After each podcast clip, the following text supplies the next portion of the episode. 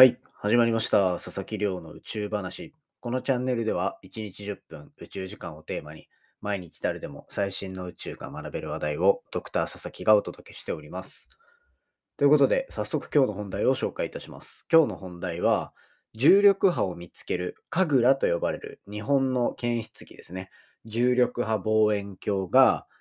先日発生したトンガの海底火山の噴火、これを検知していた。そんなお話をしていきたいと思っております。でですね、えっと、まあ、本日は2022年2月22日というもう本当に2が並びまくった最高の日ではあるんですが、先月、そこから見てちょうど1ヶ月前ぐらいですね、1月15日に南太平洋の島国であるトンガで海底火山が噴火したというところから、あの日本でも実際に沿岸部には津波警報が流れてみたいなところがあったと思うんですね。で、それに対して、まあこれ大体トンガって8000キロぐらい離れてるんですけど、その8000キロ離れたトンガでの揺れっていうのを日本の、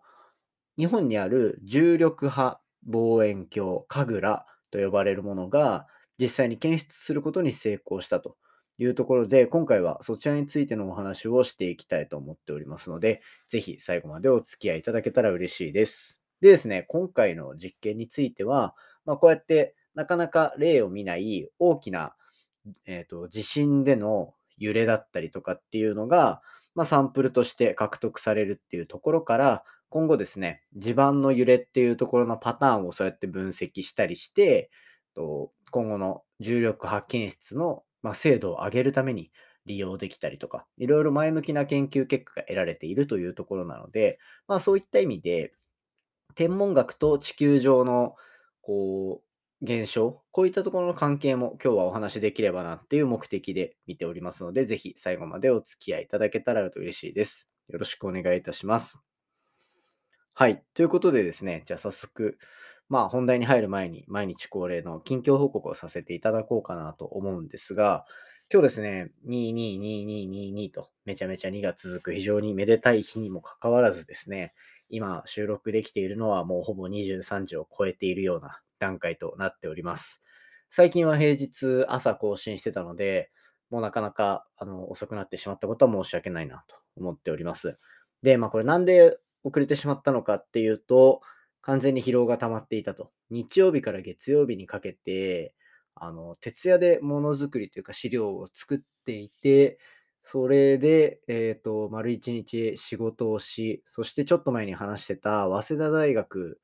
での、えー、と講演っていうところを行って、っていうところで、帰ってきた時にはもう完全に体力が残っていなかったというような状況になって、えっ、と、この時間になってしまったっていうところなんですね。なので、えっ、と、朝楽しみにしていただいた方は大変申し訳ないなと思っております。まあ、その時のお話なんかっていうのは、またちょっと明日のポッドキャストで話そうかなと思うんですが、今日先に近況報告として話しておきたいというか、明日ですね、2月23日水曜日、祝日になると思うんですけど、あの、ラジオ出演をしてくることになりました。ラジオをゲストで呼んでいただいた感じですね。で、えっと、まあ、今回出演させていただくのは2回目のゲストに呼んでいただいたというところで、えっと、立川 FM で、えっと、放送される、えっと、パークサイドスクエアっていう番組になります。で、この番組ですね、えっと、まあ、さっき話したみたいに、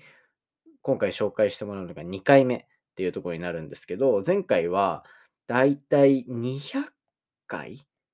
?300 回超えたぐらいのタイミングで、こう呼んでいただいたかなと思ってて、まあそこからもう200回分ぐらい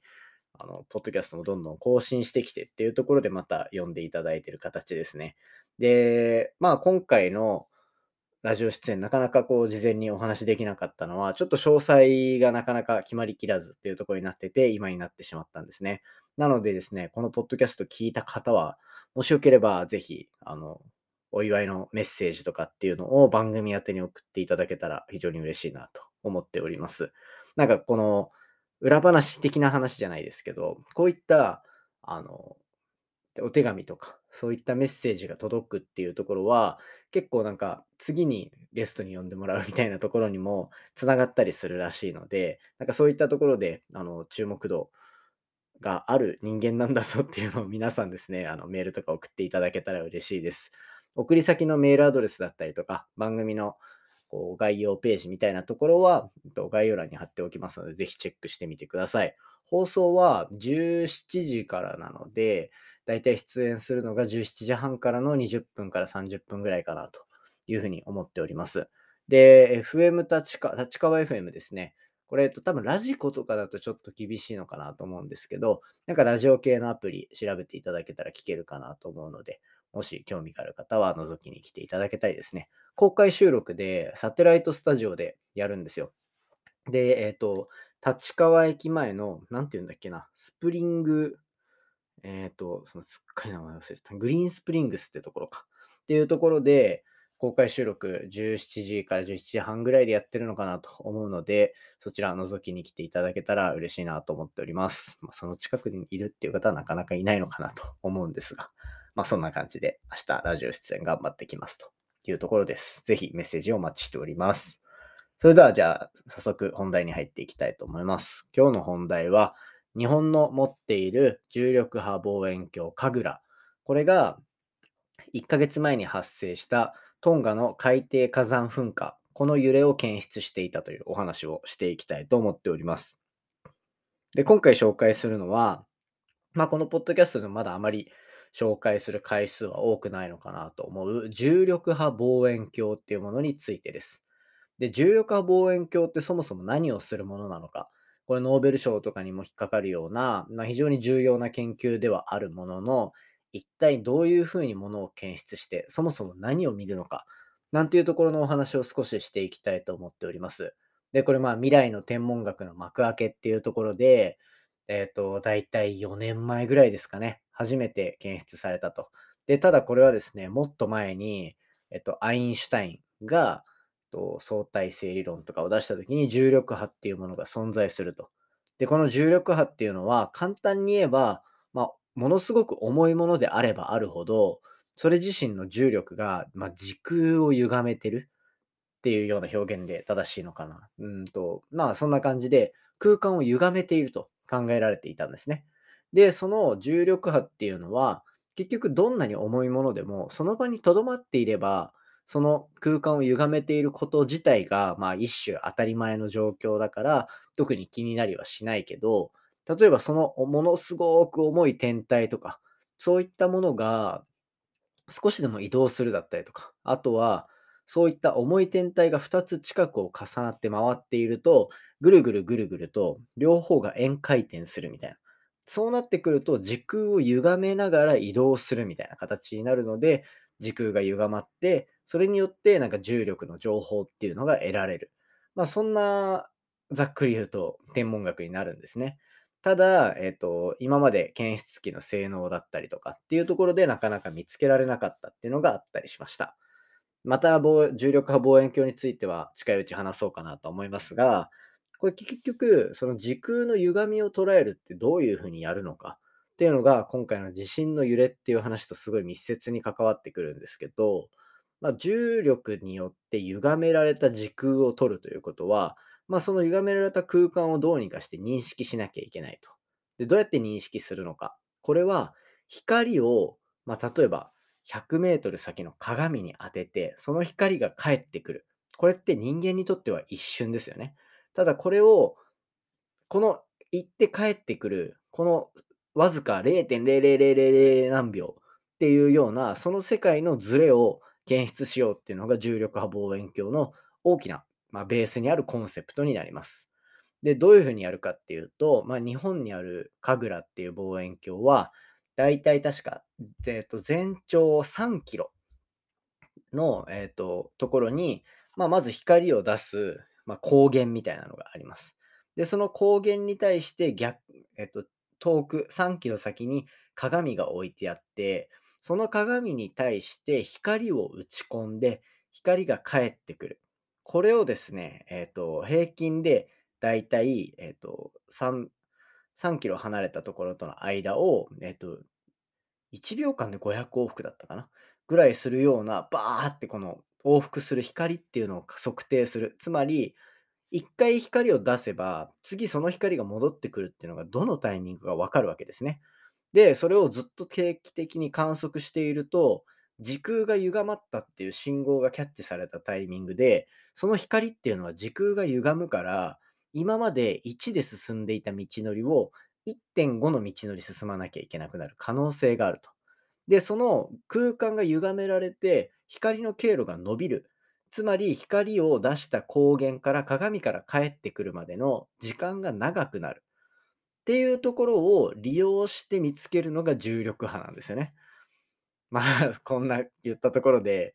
まあ、正直、はみたいな感じだと思うんですけど、とにかくこの光が行き来するっていうところの、ものすごく正確な時間をとって、例えばこの間が1秒ずれたとか、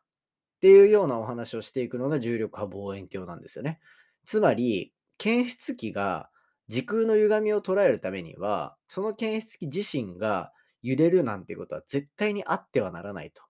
まあ、とにましてや、日本って地震をよく発生させる地震大国なわけですから、地震でそんな検出器が歪んでいては困るというところで、あの振動を抑えるような動きをする、えっと、検出器の周りの設備が、設備だったりとかがあるわけですね。で、その設備に対して、まあ、やっぱり地上の揺れ方っていうところをしっかり研究して、どうやって抑えていくかをどんどん検証していかなきゃいけない中で、今回の、あの、トンガで発生した地震の揺れっていうのは、まあ、ある種一つものすごく大きなサンプルとして今回は検出されたというような背景があったりします。で、これですね、本当に地震だからって言って全然遠くだから関係なくはないんですよね。今回の場合で言うと、この神楽って呼ばれる検出器があるのは、えっ、ー、と、岐阜県になるので、岐阜県からトンガまでだいたい8000キロあったものが、まあこう、大気を伝わる衝撃波だったりとか、地震だったりとか、そして電磁波としていろいろ観測されたという影響が出ていて、もちろん、神楽の周りのこの設備っていうところも環境モニターで揺らされたというふうに考えられています。なのでですね、今回の地震のこの検出っていうのは、まあ、もしかしたら今後、この地震学に対して何か新しい知見を重力波検出器のこの環境っていうところが提供していく可能性もありますし、それだけじゃなくて単純にこの重力波望遠鏡神楽、これが地上の揺れを抑えるっていう働きをどうやってしていくのかっていうとこの、いわゆる精の精度向上につながる可能性がある。非常に面白いこう応用的な研究になっているのでですね、このこう体験を生かして今後新たな、そしてノーベル賞級の発見がどんどんここから出てきたら嬉しいなというふうに思っております。なのでですね、今回は、ちょっと宇宙とは関係なさそうな地震っていうとこをテーマに、日本が持っている重力波望遠鏡との関係についてご紹介させていただきました。今回の話も面白いなと思ったら、お手元のポッドキャストアプリでフォロー、サブスクライブよろしくお願いいたします。番組の感想や宇宙に関する質問については、Twitter のハッシュタグ宇宙話、そしてですね、今回はもう Twitter のハッシュタグなんかいりません。えっと、明日出演するラジオに対してですね、応援のメッセージや、えっと、コメントなんか、いつも聞いてるよとかでも全然いいので、メッセージを送っていただけたら嬉しいです。メールアドレスは概要欄に記載させていただいておりますので、こう覗きに行って見ていただけたら嬉しいです。それではまた明日お会いしましょう。ラジオ頑張ってきます。さようなら。